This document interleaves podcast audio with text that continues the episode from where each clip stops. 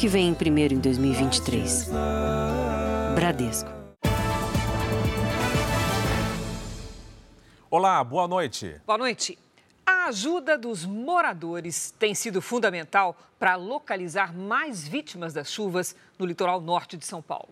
Ao menos 38 pessoas ainda estão desaparecidas. 48 morreram. Nossas equipes percorrem o ponto mais crítico do deslizamento, a Vila do Saí, em São Sebastião. O choro dessa mulher retrata o sofrimento dos moradores da Vila Saí, em São Sebastião, que perderam quase tudo. As equipes de resgate seguem ao lado de voluntários e bombeiros, reviram escombros num trabalho incessante.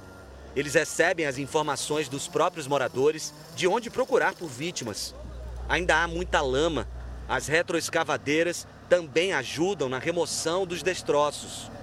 A casa de Renato foi uma das primeiras atingidas pelos deslizamentos. Ele conseguiu salvar a filha e o neto. Quando caiu, minha filha estava debaixo do, dos barrancos, eu consegui puxar ela, que eu não sei onde eu arrumei tanta força que Deus me deu. Fui pegar meu netinho, que eu fiquei procurando, aí consegui achar ele, aí peguei, só que ele machucou o crânio e teve que operar, mas está bem, graças a Deus, e minha filha está bem. O trabalho de resgate tem um reforço do grupamento aéreo da Polícia Militar. Os feridos em estado mais grave são removidos de helicóptero para os hospitais da região. Já foram quase 150 voos que salvaram ao menos 26 pessoas. A Justiça concedeu liminar para o governo de São Paulo remover moradores das áreas de risco. Algumas famílias começam a deixar as casas, levam as crianças no colo. Seu Hamilton carrega na mala o pouco que conseguiu recuperar. A casa dele foi condenada pela Defesa Civil. Quando eu liberar tudo, eu vou para Bahia, mano. E tem gente que quer ficar lá em cima, cara. A Vila do Saí foi uma das mais prejudicadas pelo temporal. O bairro foi formado nos anos 90, ocupado principalmente por migrantes nordestinos. Nós estamos chegando agora nessa área mais crítica, onde ainda existe o risco de mais desabamentos. O cenário por aqui, a gente pode ver, é assustador. Tudo que está sendo retirado dos escombros aqui ao lado fica pelo caminho. Já são quatro dias de buscas por pessoas desaparecidas. Carros da Defesa Civil descem a todo momento com corpos retirados da lama. Breno tem 15 anos. Ele perdeu a mãe. Jailda de Jesus tinha ido procurar os filhos quando foi soterrada. Minha avó falou: vai atrás dos meninos, vai atrás do menino. Aí ela pegou e subiu o morro. Assim que ela ia subir no morro, o barranco do morro assim, buf, nela. Aí fala que ela tá embaixo do barro ali, né? A maior parte das pessoas busca informações sobre desaparecidos no Instituto Verde Escola. Joedson é morador de uma comunidade vizinha e se voluntariou para os trabalhos de buscas. Um amigo dele ainda está soterrado. A família dele também provavelmente né, tá, tá, tá soterrada. Então, assim, ontem mesmo a gente estava tentando é, resgatar. Tinha um casal lá, acho que na parte mais alta. Tinha um casal, a gente começou a cavar, cavar e chegou, chegou próximo. Só que começou a chover. Quem teve casas e comércios invadidos pela enxurrada tem um longo trabalho de limpeza.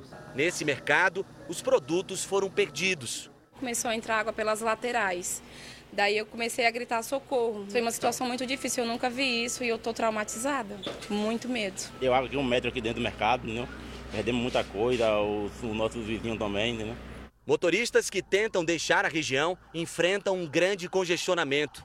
Pelo caminho, o cenário é de destruição e ainda há risco de novos desabamentos de encostas. Mas a recomendação do governo é aproveitar os períodos sem chuva para pegar a estrada. É importante que as pessoas voltem para suas casas, voltem para as outras cidades do estado de São Paulo e do Brasil, para que a gente diminua a pressão é, sobre a necessidade de mantimentos aí na, nas regiões atingidas. Essa é a situação. Equipes fazem buscas no ponto de bloqueio total da rodovia Rio Santos. Na altura da Praia Preta, 4 quilômetros da estrada foram completamente encobertos pelo deslizamento de terra. De acordo com a Defesa Civil, existe a possibilidade de haver carros soterrados nesse trecho. Os corpos encontrados em São Sebastião, no litoral paulista, são encaminhados para o IML da cidade de Caraguatatuba. Dos 48 mortos, 26 foram identificados. Entre os corpos liberados para enterro estão o do eletricista Rony Olivares e do filho dele, Cristiano. A informação das mortes deles foi confirmada pela Acadêmicos do Tatuapé, onde Rony trabalhava. Além de Rony e Cristiano, foram identificados os corpos de outros nove homens, nove mulheres e seis crianças. A polícia isolou a área do Instituto Médico Legal de Caraguatatuba, para onde os corpos são trazidos. A partir deste ponto, apenas autoridades e familiares das vítimas podem passar. O principal ponto de buscas em São Sebastião está a 71 quilômetros do IML e é necessário um trabalho de logística para chegar até o local. Como o Jornal da Record mostrou ontem, a Defesa Civil retira os corpos das áreas afetadas e leva até um ponto da estrada. Dali, helicópteros do Exército fazem a transferência até o centro de São Sebastião. E só depois os corpos seguem de carro para o IML. As autoridades estimam que ainda há dezenas de desaparecidos. E veja também, o maior navio da Marinha vai funcionar como hospital de campanha no litoral paulista. Ajuda também parte de voluntários que levam doações e preparam comida. 400 celulares são recuperados em operação contra uma quadrilha em São Paulo. Nossos repórteres mostram como é fácil conseguir atestado médico falso. Você vai ver quais são as consequências para quem alimenta esse mercado ilegal. Na série especial, remédio para cavalo é usado por mulheres para secar a barriga.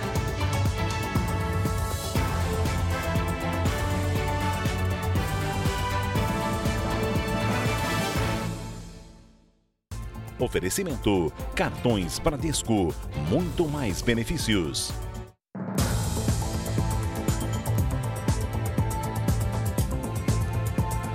A tempestade que provocou a tragédia no litoral norte também deixou uma aldeia indígena em estado de alerta. As doações chegam em caminhões, ônibus e principalmente em barcos. Imagens cedidas pela FUNAI mostram a região alagada. Foi assim que a equipe do Corpo de Bombeiros e da FUNAI encontrou a terra indígena Guarani do Ribeirão Silveira, em Bertioga. Um verdadeiro caos. Nós tínhamos aproximadamente mais de um metro de água cobrindo as casas, a unidade de saúde, a escola da aldeia. Era um, um fim de mundo, né? Esses vídeos foram feitos por um morador e mostram a casa dele logo após o temporal. Três, quatro da madrugada, eu levantei para olhar o que cachorro latia. Latia e me levantei quando olhei do sol, era tudo água. Rapidinho. Aqui vivem mais de 500 indígenas, a maioria em casas de madeira, como essa, da Suzana e do Jorge. Eles vivem principalmente da venda de artesanato. A enchente do último fim de semana estragou, além de móveis e alimentos, o material de trabalho. Esse foi o pouco que deu para salvar. Muitas peças feitas de penas ficaram encharcadas. Com esse desastre, então não tem negócio, perderam o material todo e o pessoal não vai vir na praia, né? então agora se agravou um pouco a situação com essa perda total de material. Boa parte da comida também foi perdida. Por isso, voluntários foram levar mantimentos, remédios, colchões e produtos de limpeza para a tribo. A gente veio com um e tem mais quatro ônibus indo para as outras cidades. Além disso, entre quinta, entre amanhã e sexta-feira, é, devem ir mais cinco ou seis ônibus. Ações como essas têm sido essenciais para a população afetada pelas chuvas. Os barqueiros locais e uma ONG levam pelo mar as doações para a área do desastre desastre. É muito importante que a gente tenha a colaboração de todo mundo. Agora é o momento de pensar no outro. Isso daqui não vai acabar amanhã, não vai acabar semana que vem. A gente vai precisar de recurso para o litoral norte por meses e meses. Jornal da Record vai agora ao vivo a São Sebastião com o repórter André Tal, que traz as informações sobre a rodovia Rio Santos. Olá, André, boa noite. Qual é a situação de momento? Boa noite, Cris. Boa noite a todos que nos acompanham. Ainda há muitas interferências na estrada, na rodovia Rio Santos, por conta de barreiras que caíram, crateras e barro acumulado na pista. Muitos motoristas deixaram para sair do litoral norte agora à noite, mas o deslocamento entre as áreas mais atingidas pelo temporal ainda é um desafio para os motoristas, até para as equipes de salvamento, ambulâncias e caminhões com ajuda. No trajeto, a gente encontra carros que foram destruídos pelos deslizamentos de terra. Hoje foram encontrados dois veículos soterrados, sem vítimas, no único trecho da Rio Santos que ainda está totalmente bloqueado. Apesar dos esforços, a recuperação das pistas ainda deve levar um bom tempo. Enquanto isso, trechos curtos que costumam demorar em média meia hora, agora levam quatro, cinco, seis vezes mais. Cris, Fara. Obrigada, André. Ainda nessa edição, você vai ver que o maior navio da Marinha Brasileira vai levar helicópteros médicos UTIs. É um hospital de campanha no litoral de São Paulo. Mais de 400 celulares recuperados e 19 presos. Esse é o balanço de uma operação da Polícia Civil de São Paulo contra os furtos e roubos no período de carnaval. Hoje, os investigadores estiveram numa central montada para desbloqueio de aparelhos, onde também eram levantadas informações sobre as vítimas. Na região central de São Paulo, um grande balcão de negócios. Um dos suspeitos na bicicleta entrega um celular para o receptador. Ele analisa o aparelho, mas não se interessa. A movimentação na rua é intensa. Aqui, celulares roubados e furtados na capital paulista passam de mão em mão. Neste flagrante, o homem entrega um aparelho para o suspeito, que logo sai. Em segundos, com a ajuda de outra pessoa, ele parece desbloquear o celular, que é devolvido. Agora, o flagrante é da compra. O homem de verde recebe o aparelho e faz o pagamento em espécie, cerca de 400 reais. A polícia monitorou a quadrilha durante um mês e hoje cumpriu buscas em 24 endereços na região.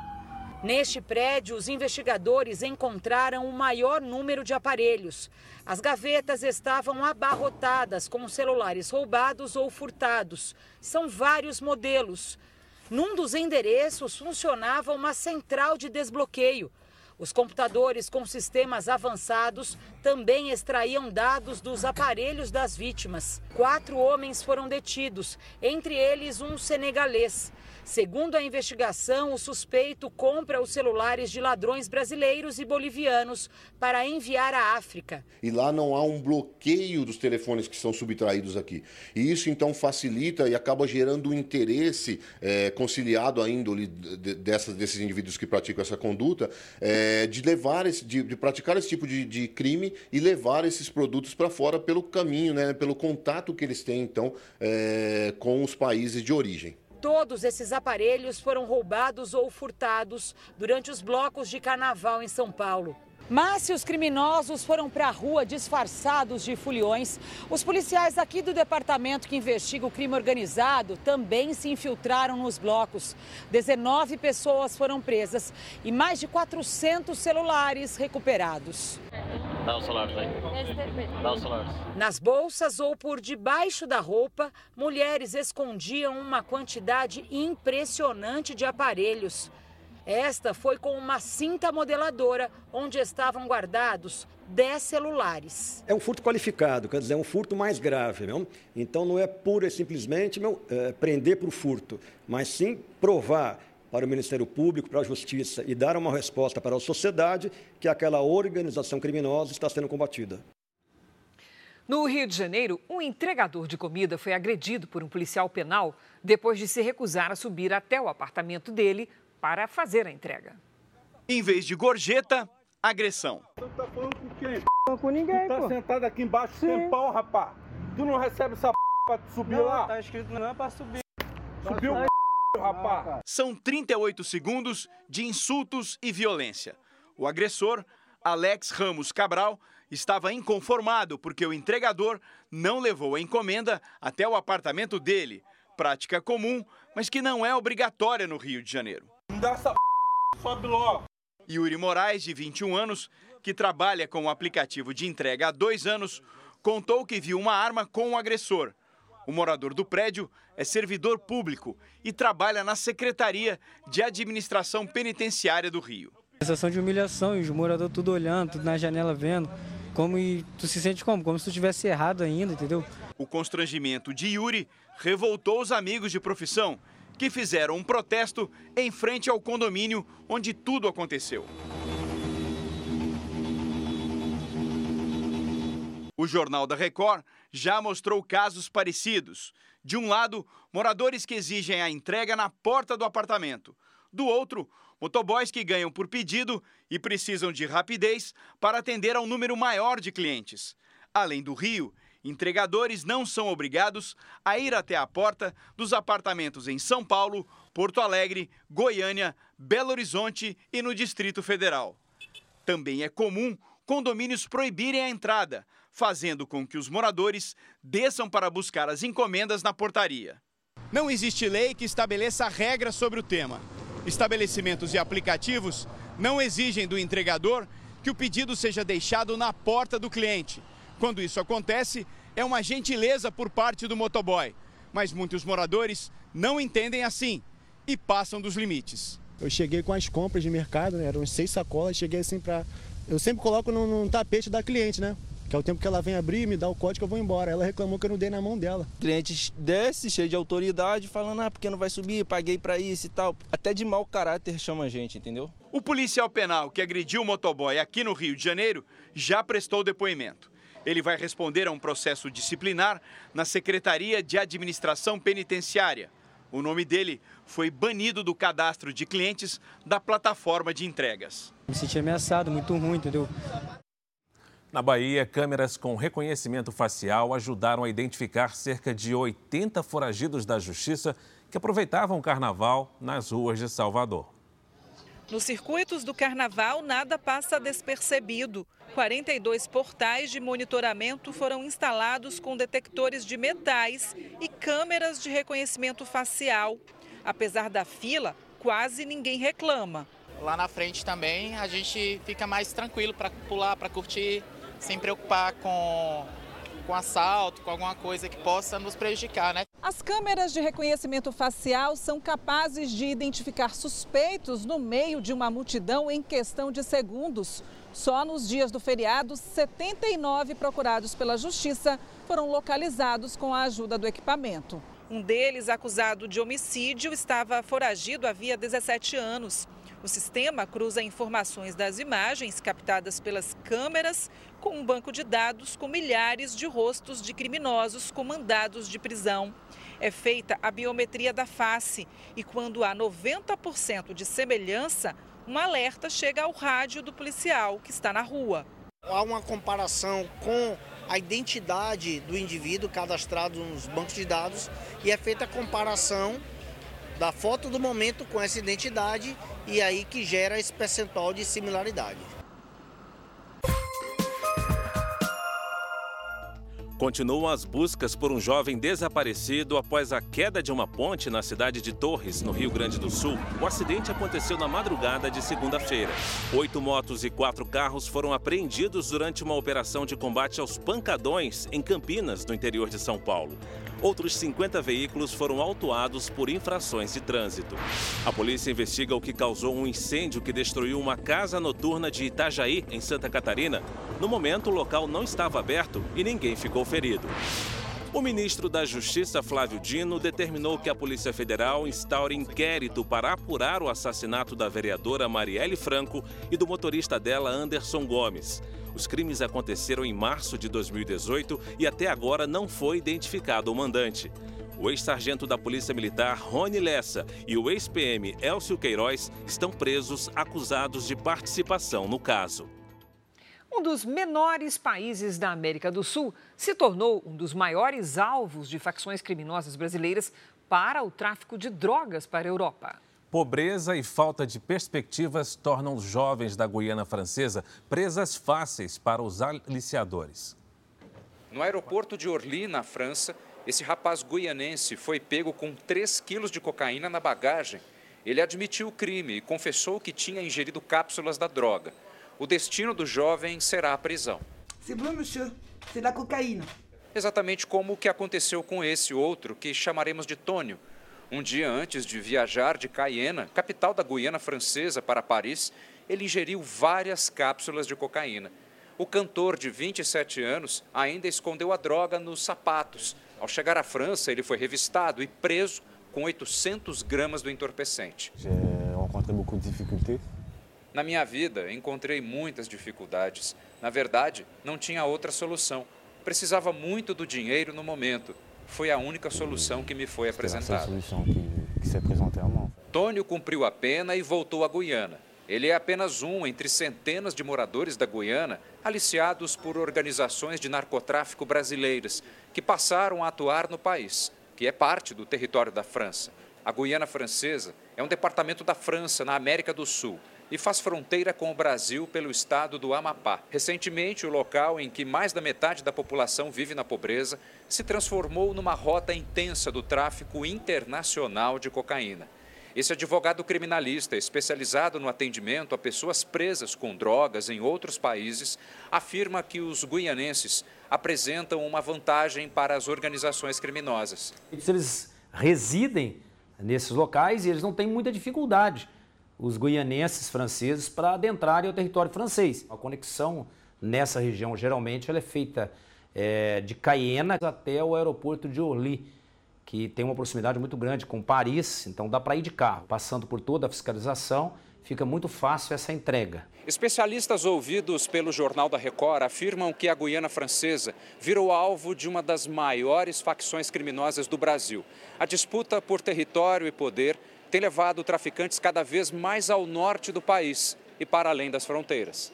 O que fez isso, né, geopoliticamente falando? Que outras facções fossem procurar outras entradas, outras rotas, porque eles sabem que aqui no sul-sudeste eles não conseguem trazer nada, eles têm que subir para ver ou para atuar em outras rotas. A desembargadora diz ainda que a grande extensão e a fragilidade das fronteiras secas do Brasil favorecem os criminosos, que encontram no país vizinho as condições perfeitas para os aliciamentos. Esses países eles têm uma característica muito comum. São países é, sensíveis, né, com uma população pobre, com uma economia muito aquém daquela necessária, e isso facilita para o crime organizado. Ele vai coaptando essas pessoas menos favorecidas, um desemprego absurdo, né, uma desigualdade absurda. Carro foi atingido em cheio por uma árvore de grande porte em São Paulo. O motorista e quatro passageiros chegaram a ficar presos. Eles foram levados a um hospital e estão fora de perigo. Repare que outros dois veículos que estavam estacionados também foram atingidos. A árvore estava no terreno da Universidade de São Paulo. Os bancos de sangue ficam com o estoque comprometido nos feriados prolongados. E o número de doadores de plaquetas, que são uma parte importantíssima do sangue, chega a cair pela metade nesse período. A doação é fundamental para pacientes que sofrem de leucemia ou precisam passar por uma cirurgia no coração. O Lúcio poderia ter aproveitado a folga com amigos, mas preferiu uma ação solidária. Foi a um banco de sangue privado para doar plaquetas. São poucas pessoas que doam plaqueta, né? A maioria doa sangue. Então, por esse motivo que eu queria contribuir um pouquinho mais, né? As plaquetas são pequenos fragmentos de uma célula produzida pela medula óssea. Elas atuam principalmente no processo de coagulação e são fundamentais para evitar os sangramentos. A doação beneficia pacientes em tratamento de leucemia e outros tipos de câncer. Doação de sangue, a gente já sabe como funciona. O doador fica sentado numa cadeira, abrindo e fechando a mão durante uns 10 minutos para extrair todo o sangue. Mas a doação de plaquetas é um pouco diferente. O doador também fica sentado confortavelmente, mas o tempo que ele vai passar aqui é bem maior entre uma hora e uma hora e meia. O sangue é retirado e filtrado pelo equipamento, que também separa as plaquetas por centrifugação. O sangue então volta ao doador, enquanto as plaquetas são enviadas para as bolsas coletoras. O doador de plaquetas ele precisa estar acima dos 60 quilos. Não é todo mundo que consegue ser uma, um doador de plaquetas, pode ser tanto homem quanto mulher. Precisa estar em bom estado de saúde, evitar alimentos gordurosos antes da doação de plaquetas. Cada bolsa de plaquetas pode atender a oito pacientes em média. Em 2021, segundo o Ministério da Saúde, houve mais de 3 milhões e 35 mil doações em todo o país. No ano passado, o número subiu aproximadamente 4%. Foi para 3 milhões 156 mil doações de plaquetas. Atualmente, aqui em fevereiro, é, as nossas doações reduziram cerca de 50%. Então, faça esse ato de solidariedade e venha nos ajudar com a doação. O Zé Ricardo é um doador veterano, já completou uma década de solidariedade. Acho que estou fazendo meu papel, assim, de ajudar um, alguém que precisa, né? Sinto muito bem, muito bem mesmo. Na capital francesa, um evento promovido pelas Nações Unidas debate a liberdade de expressão. O objetivo é encontrar formas de regulamentar as plataformas digitais e evitar a disseminação de fake news. A Conferência para uma Internet Confiável começou nesta quarta-feira em Paris, na sede da Unesco, organização da ONU que trata de educação, ciência e cultura. Mais de 4 mil pessoas participam do evento de maneira presencial e virtual. A expectativa é que daqui saia um documento com sugestões que possam ser seguidas por todos os países membros da Organização das Nações Unidas, incluindo o Brasil diretrizes para ajudar governos e toda a sociedade no trabalho de combate à disseminação de notícias falsas e conteúdos que ferem a democracia e os direitos humanos. O evento tenta fechar o cerco contra as chamadas Big Techs, grandes empresas de tecnologia que controlam as redes sociais e parte dos serviços de informação. Em julho do ano passado, o Parlamento Europeu aprovou um pacote de medidas para combater práticas abusivas dessas empresas. O governo brasileiro também pretende implementar algo semelhante no país. O ministro do Supremo Tribunal Federal, Luiz Roberto Barroso, é um dos convidados da conferência. Nesta quinta-feira, ele participa de um debate sobre direitos e deveres na internet. O presidente Lula enviou uma carta à Unesco, órgão ligado à Organização das Nações Unidas, em que defende a regulamentação das redes sociais. Na volta a Brasília, depois do carnaval, Lula pediu empenho a alguns ministros para turbinar o Bolsa Família, programa prestes a ser relançado pelo governo. Além dos 150 reais de acréscimo para cada filho de até 6 anos, está em estudo aumentar o benefício para famílias com crianças entre 7 e 18 anos. O presidente cobra agilidade nos estudos para anunciar a novidade nos próximos dias. Lula também defendeu hoje a regulação das redes sociais numa carta enviada à Conferência Global da Unesco que discute o tema. Na carta, Lula lembrou que os ataques às sedes dos três poderes em 8 de janeiro foram tramados em redes sociais e aplicativos de conversas. O ambiente digital acarretou a concentração de mercado e de poder nas mãos de poucas empresas e países trouxe também riscos à saúde pública. A disseminação de desinformação durante a pandemia contribuiu para milhares de mortes. Os discursos de ódio fazem vítimas todos os dias, escreveu Lula. A carta foi lida em Paris pelo secretário de Políticas Digitais da Secretaria de Comunicação da Presidência, João Caldeira Brante. Você vai ver a seguir: Palmeiras tenta manter invencibilidade em partida hoje contra a Red Bull Bragantino. Marinha envia o maior navio da frota para atendimento às vítimas do desastre no litoral de São Paulo.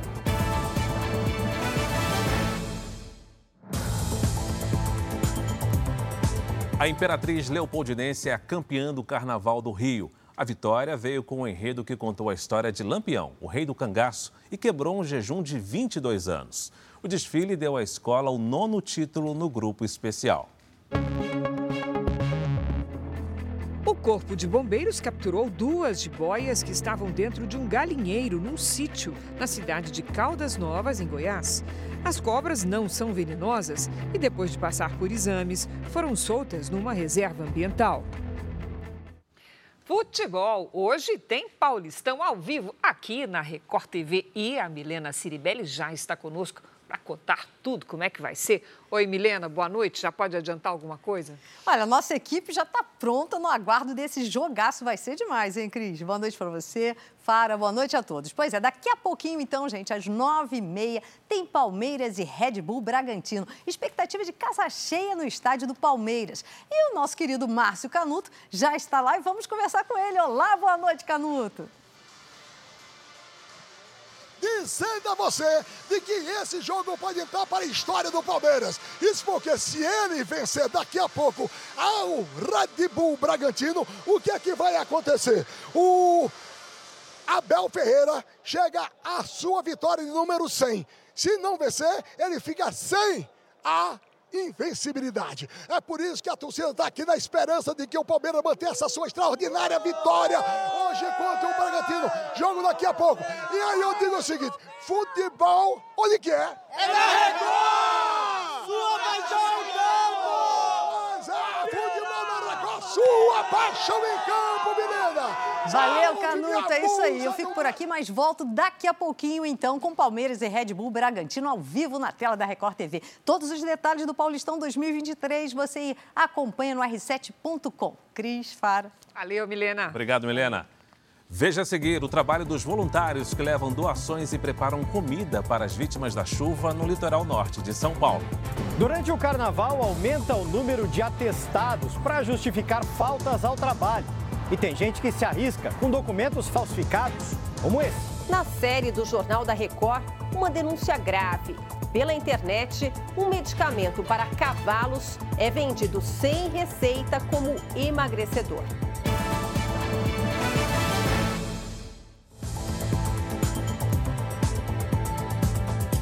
A Marinha enviou o maior navio de toda a frota para levar ajuda às vítimas das chuvas no litoral norte de São Paulo. Também hoje, o governo federal liberou mais 7 milhões de reais. O navio aeródromo partiu do Rio de Janeiro e deve chegar amanhã à região atingida. A embarcação leva seis helicópteros, três barcos menores, além de ambulâncias e equipamentos para a desobstrução de vias. O navio também conta com um hospital de campanha com 200 leitos, unidade de terapia intensiva, médicos e enfermeiros. Mais de mil militares estão envolvidos na operação. O navio custou 400 milhões de reais e foi comprado da Marinha Britânica em 2018. O Ministério da Integração e do Desenvolvimento Regional anunciou, por meio de uma portaria, a liberação de mais de 7 milhões de reais para assistência humanitária. A estimativa é de que quase 74 mil pessoas sejam atendidas com os recursos. O Ministério do Trabalho e Previdência e o INSS adiantaram o pagamento de benefícios a moradores do litoral norte de São Paulo. Pelo menos 100 mil pessoas poderão ir aos bancos para sacar o dinheiro. O governo também estuda a possibilidade de reformular programas sociais para amparar os desabrigados. Um deles é o auxílio moradia, no valor de 500 reais. A longo prazo, as mudanças no Minha Casa Minha Vida devem ser feitas para atender, prioritariamente, famílias que moram em regiões de risco. Nós temos hoje no Brasil 14 mil pontos mapeados. Moram mais de 4 milhões de pessoas nesse, nesses pontos. O presidente Lula recompôs o Parque em Costas, toda a parte de defesa, é, de prevenção, e dotou o Ministério da Cidade com 10 bilhões de reais para habitação. Certamente, muitos desses recursos serão para construir habitações de demanda dirigidas. Em meio ao desastre em São Sebastião, voluntários formam uma importante frente de trabalho e de ajuda humanitária para as vítimas. Desde domingo, os programas sociais da Universal dão apoio a quem perdeu tudo. Só hoje, mais de 6 mil litros de água foram distribuídos, além de cestas básicas e itens de higiene.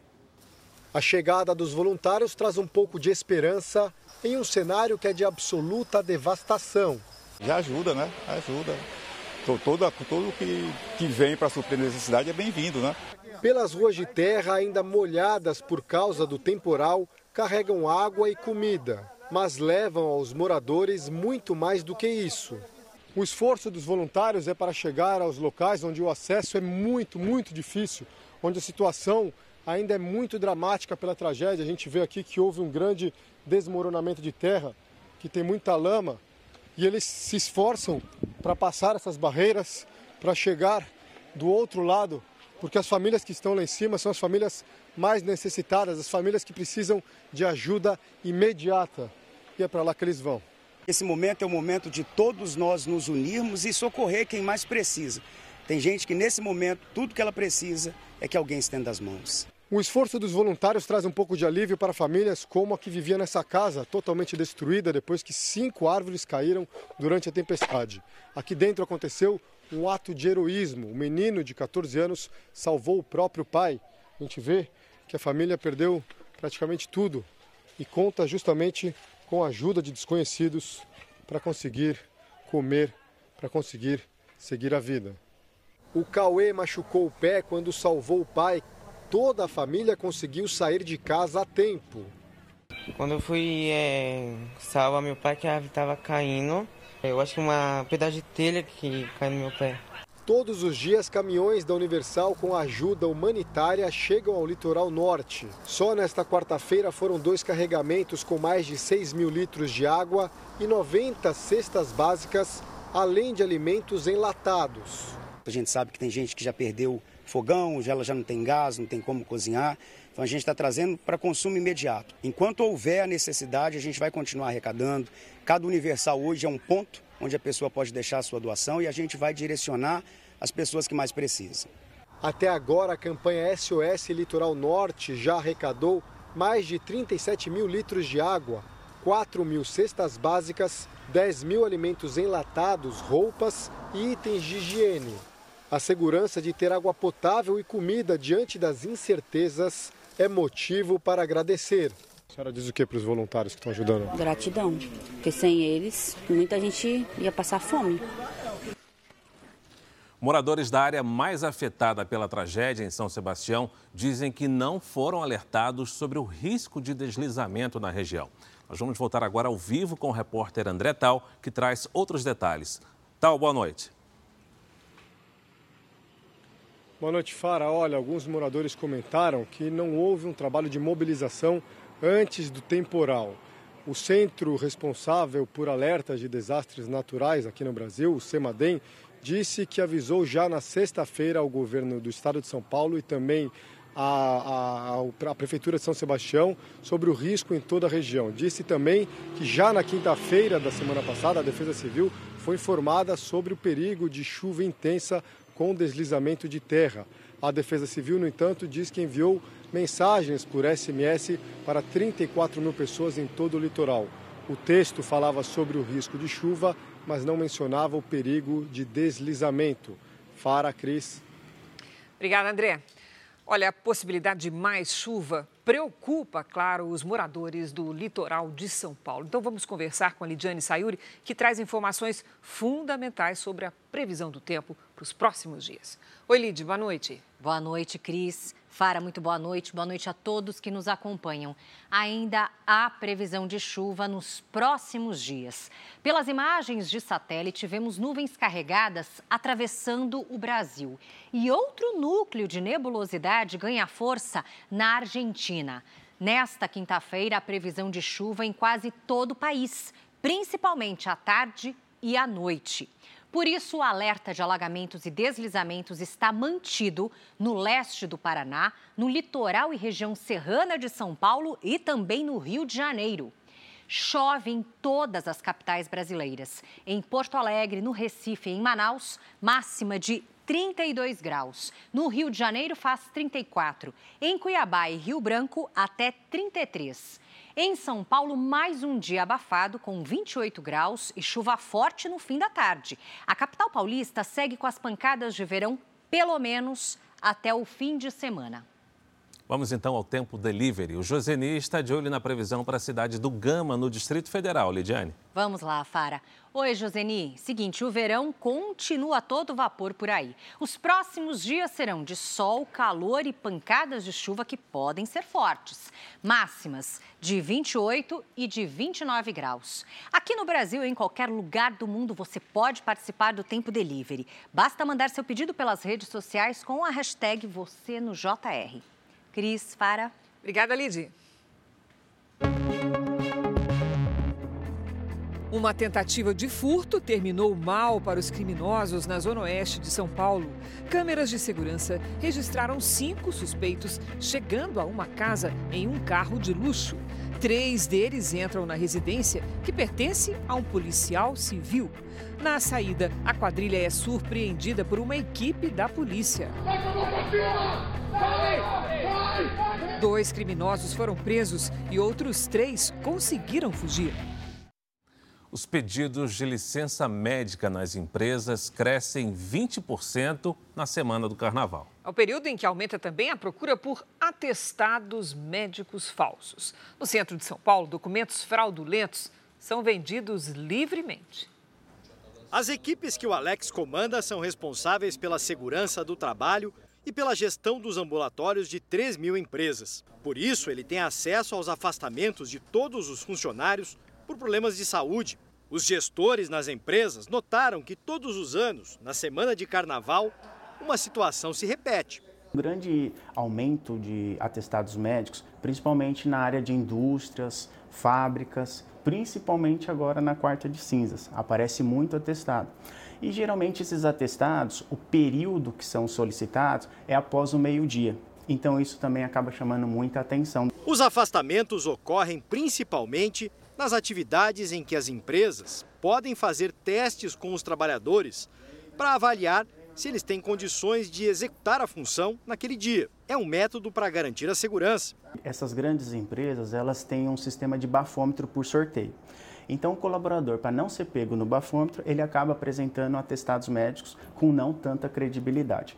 Em todos os carnavais, há um aumento de 20% no número de atestados médicos apresentados às empresas. E também mais casos que envolvem má fé de trabalhadores com o uso de documentos falsificados. Na Praça da Sé, no centro de São Paulo, nosso produtor, com uma câmera escondida, não demorou para encontrar quem indicasse como conseguir um atestado frio. O homem diz qual é o preço. 50 reais dia agora. Depois, faz a negociação por telefone. Menino aqui, querendo dizer que o atestado tem aí? Ou você faz preço melhor? Eu vou fazer 120. Então ele leva o produtor para pegar o atestado em uma lanchonete. O atestado tem o nome de um hospital municipal, a identificação de um médico com o CRM e a assinatura falsificada. Usar um atestado falso para justificar a falta ao trabalho é um motivo para demissão por justa causa. E essa não é a única punição que a pessoa pode sofrer. Não é só quem faz a fraude e vende o documento que comete crime. Quem compra também. O trabalhador pode ser indiciado pelo uso de documento ilegal e por falsidade ideológica. Para quem se arrisca a cometer um crime para não aparecer no trabalho, um alerta. Muitas empresas fazem uma verificação e descobrem se o atestado é falso. É um crime. Então, é uma questão muito séria, muito relevante, que as pessoas devem pensar né, profundamente antes de recorrer a esse tipo de documento. A Secretaria da Saúde de São Paulo afirmou que o médico que assina o atestado nunca fez parte do quadro de funcionários do Hospital Municipal citado no documento falso. Remédios que aceleram o metabolismo em cavalos, isso mesmo, em cavalos, são usados de forma perigosa por pessoas que querem emagrecer rápido, mas trazem muitos prejuízos à saúde. Hoje, na série especial, você vai conhecer a história de Amanda. Para perder a barriga o mais rápido possível, ela injetou o medicamento no próprio corpo e até hoje, sete anos depois, enfrenta sequelas irreversíveis.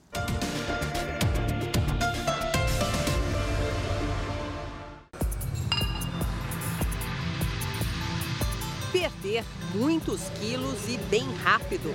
Essa é a promessa de um remédio que virou assunto nas academias de todo o país. Mas o medicamento de uso exclusivo em animais pode levar à morte. O clenbuterol é vendido com receita veterinária na forma de comprimidos, ampolas com líquido injetável ou gel. Mas também é encontrado ilegalmente na internet e às vezes é oferecido até durante os treinos. Amanda comprou o remédio de um amigo dentro de uma academia no interior do Espírito Santo. A promessa era tentadora: secar a barriga em poucos dias. Sem ler a bula e sem a menor noção dos perigos, ela passou a aplicar em si mesma injeções da substância.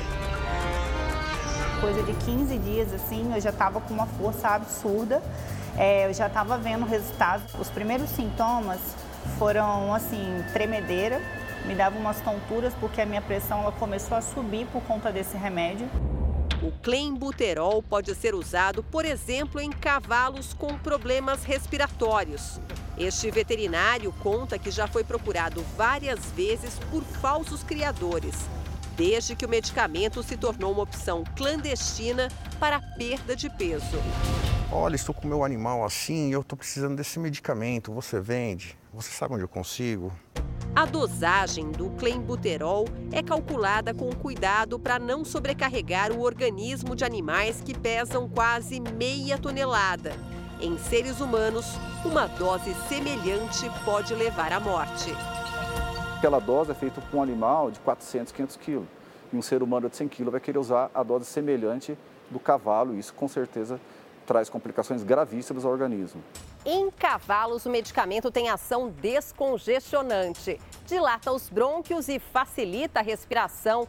Também estimula a produção de alguns hormônios, eleva a pressão sanguínea e a temperatura do corpo. O metabolismo acelera, o organismo passa a queimar mais calorias e é aí que acontece o emagrecimento. Em seres humanos, o efeito é parecido. Ao mesmo tempo, pode provocar sobrecarga do fígado, fazer os rins pararem de funcionar ou ainda causar derrames e infartos. Esses remédios disparam e ficam disparados. O grande problema é você ter taquicardia e arritmia e a longo prazo uma insuficiência cardíaca. Amanda procurou o hospital às pressas depois de urinar sangue e ouviu do médico os efeitos colaterais do clenbuterol. Ele falou: seu rim esquerdo está parando. E o outro também já, né, daqui a pouco já não funciona mais também. Eu corri o risco de perder minha vida. Sete anos depois, ela ainda tem sequelas no fígado e nos rins. Eu não posso tomar hoje remédios simples para dor de cabeça, por exemplo, que são remédios comuns vendidos na farmácia, porque ataca o meu rim na hora. No Brasil, não há estudos científicos que garantam a segurança no uso do clenbuterol para a perda de peso. Essas medicações não foram estudadas em humanos e tampouco por períodos prolongados de tempo para que nós saibamos exatamente qual tipo de sequela esperar lá na frente. Ou seja, usar em hipótese alguma. No mercado paralelo, o clenbuterol quase sempre é vendido ao lado de anabolizantes, hormônios sintéticos que provocam aumento de massa muscular. Tem muitas pessoas que compram medicamentos de forma clandestina e nesse medicamento ele não vai estar ali informando quais são todos os compostos que ele tem. Tem compostos que são altamente prejudiciais, podendo levar até a morte. A perda de peso provocada pelo uso contínuo do remédio para cavalos também é questionada pelos médicos. As custas do aumento da taxa metabólica, isso de alguma forma pode levar sim à perda de peso, o que não significa que seja uma perda de peso saudável. E na grande maioria das vezes é uma perda de peso às custas de massa magra, ou seja, ao invés de estar perdendo gordura, que é o foco do tratamento, eh, esses pacientes estão perdendo músculo né, no final das contas. Depois do susto, Amanda conquistou o corpo malhado com dieta equilibrada, atividade física intensa e orientação médica. O medicamento é de uso animal é feito para o animal que existe sim medicamentos que podem ajudar a gente a emagrecer de forma saudável, da forma correta, mas esses medicamentos vão ser receitados pelos profissionais corretos da área da saúde humana e não animal. O Jornal da Record termina aqui. A edição de hoje na íntegra e também a nossa versão em podcast estão no Play Plus e em todas as nossas plataformas digitais. E à meia-noite e meia tem mais Jornal da Record. Você fica agora com a novela Jesus. E em seguida, a bola vai rolar no Paulistão 2023. Palmeiras e Red Bull Bragantino. Logo depois, tem quilos mortais. Ótima noite para você. Excelente noite e até amanhã.